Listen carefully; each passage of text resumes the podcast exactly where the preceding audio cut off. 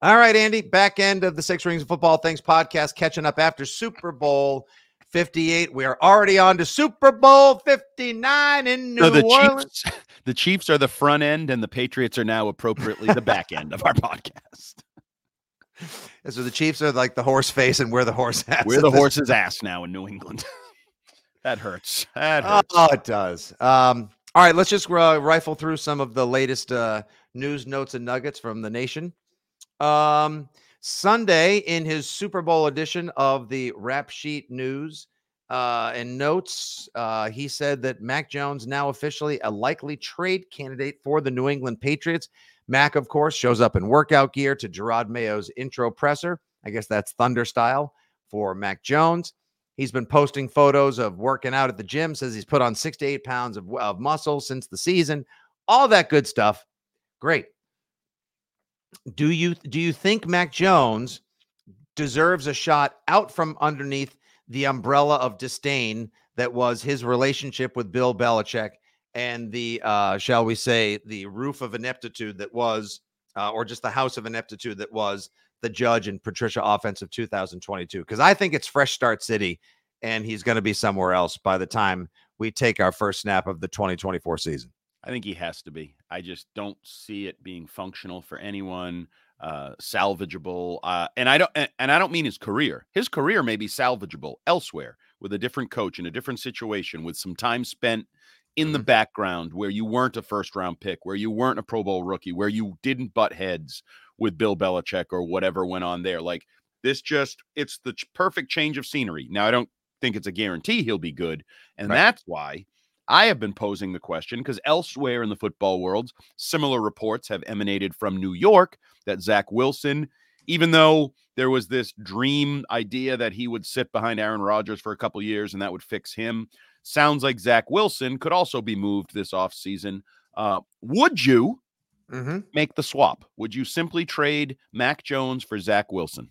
Yes.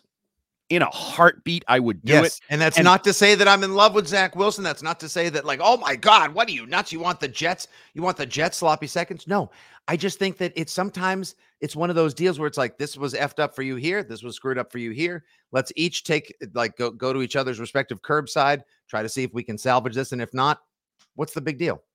And, you know, you put a depth chart together that's maybe Zach Wilson, Jayden Daniels, Jacoby Brissett.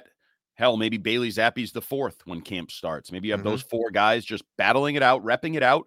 And maybe I cut Zach Wilson. Maybe I cut Bailey Zappi. I don't know how the competition would play out, but there was a time where some people with N F L credentials mm-hmm. thought Zach Wilson was a very much high-end talent with modern capabilities. Let me tell you where I think, can I tell you where, honestly, where I think Zach Wilson could and should go? Kansas City. No, I'm being dead uh, serious. I if, yeah, if no, I okay, that team, actually I'd be interested.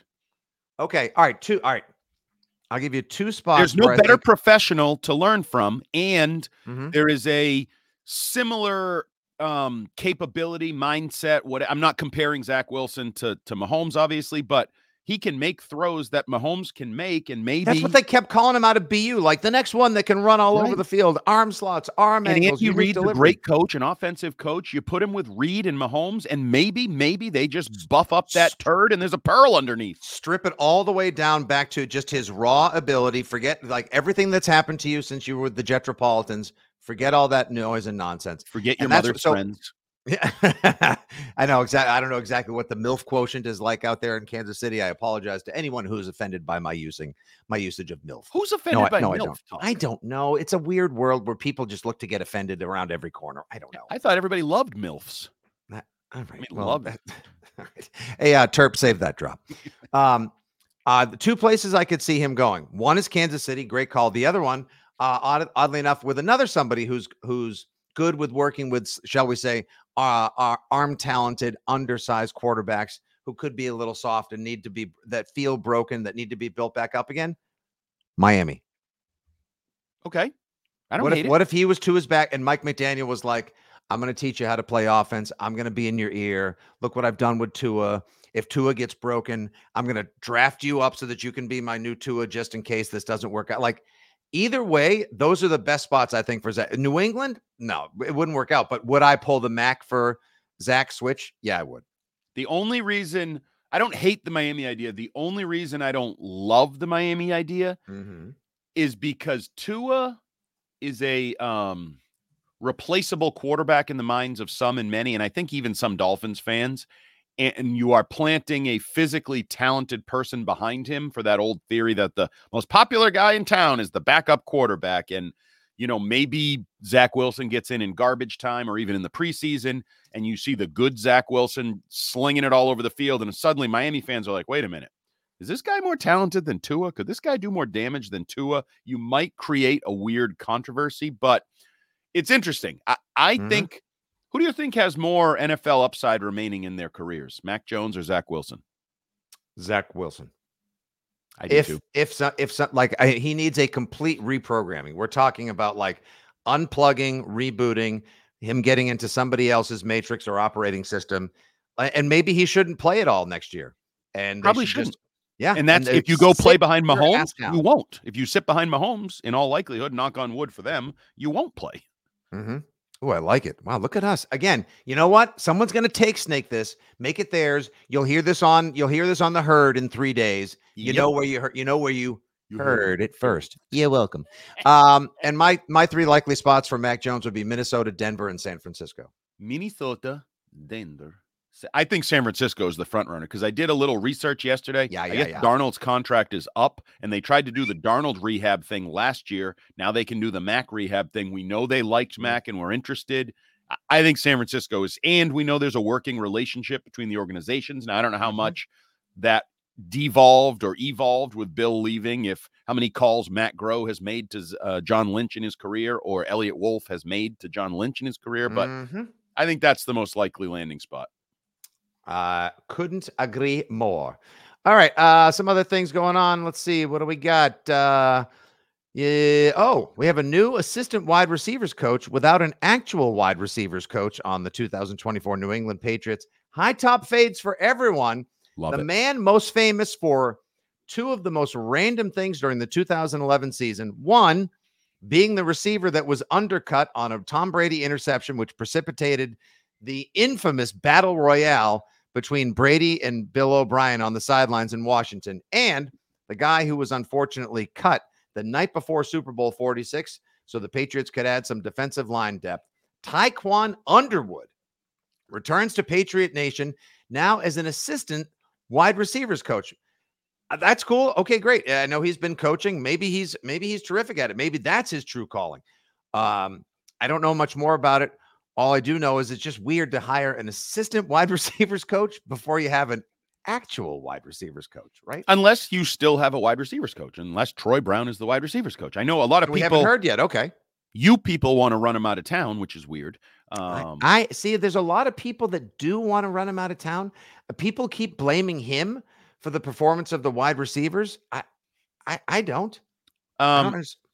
He's he's been off coaching at the East West Shrine game, the Senior Bowl. Obviously, people respect his his offensive acumen and football intelligence elsewhere. I'm I can't blame him single-handedly for Devontae Parker not being able to separate from people and for, you know, Pop Douglas being quick but slight of frame. For God's sakes. Yeah, I don't I feel really bad when I criticize Troy or question. I don't even want to say criticize. Question. Question. Troy Brown's contributions. How dare, How dare you? Because I love Troy Brown. Great player, great guy, great everything. I don't know if he's a great coach. I don't, certainly the development or the maximization of the receiver talent may have been lacking there. Whatever the talent was, I think we all know it's not great talent, but did they get the most out of their talent? It's hard to argue. I will say, um, I was never overly impressed with his explanations uh, when he had to do the Zoom calls with the media. Um, there was definitely something lacking there that I didn't love. And, and this is, I'm just going to put it out there for whatever mm-hmm. it's worth, overly critical. They may hate me. The two people that I always found having the least impressive answers and explanations during those Zooms were Troy Brown and Cam Accord. Um, I just never, Ew, I don't never ever put the two of them in the same sentence again, unless it was Both of them worked for the two thousand twenty-three Patriots. I'm just t- like, I didn't, they didn't come off as like, wow, this go- guy knows his crap. I, even if it's not going well, I have a lot of faith that he knows what he's doing. I never got that vibe from them ever. Um, and obviously Cam Accord already mm-hmm. out. I don't know if Troy Brown's going to be out, but it is weird to have Taekwondo, although putting together a decent team if our coaches ever have to play.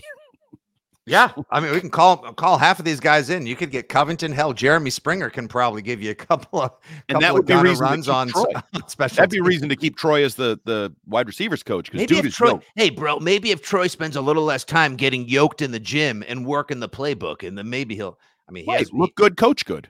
I know. Now, I who knows if he's going to be back? That is a little could be a hand tip that he's going to be back, but it'd be curious to see see when and if the Patriots do announce, like, okay, everybody, Elliot Wolf is in fact our general manager, and Troy Brown will return as wide receivers coach.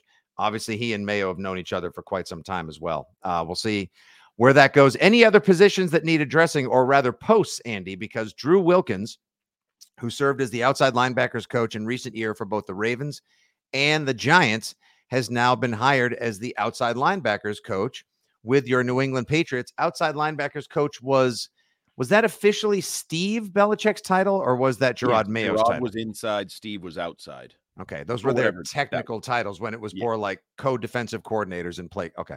Right. So I'm going to, I think running back is still a question with yep, Vinny Sinceri. Because Sinceri went to Washington. Um, You still have the question of Troy. Is he still the wide receivers coach? Is he not the wide receivers coach? Mm-hmm. You still have Brian. You still have Pellegrino.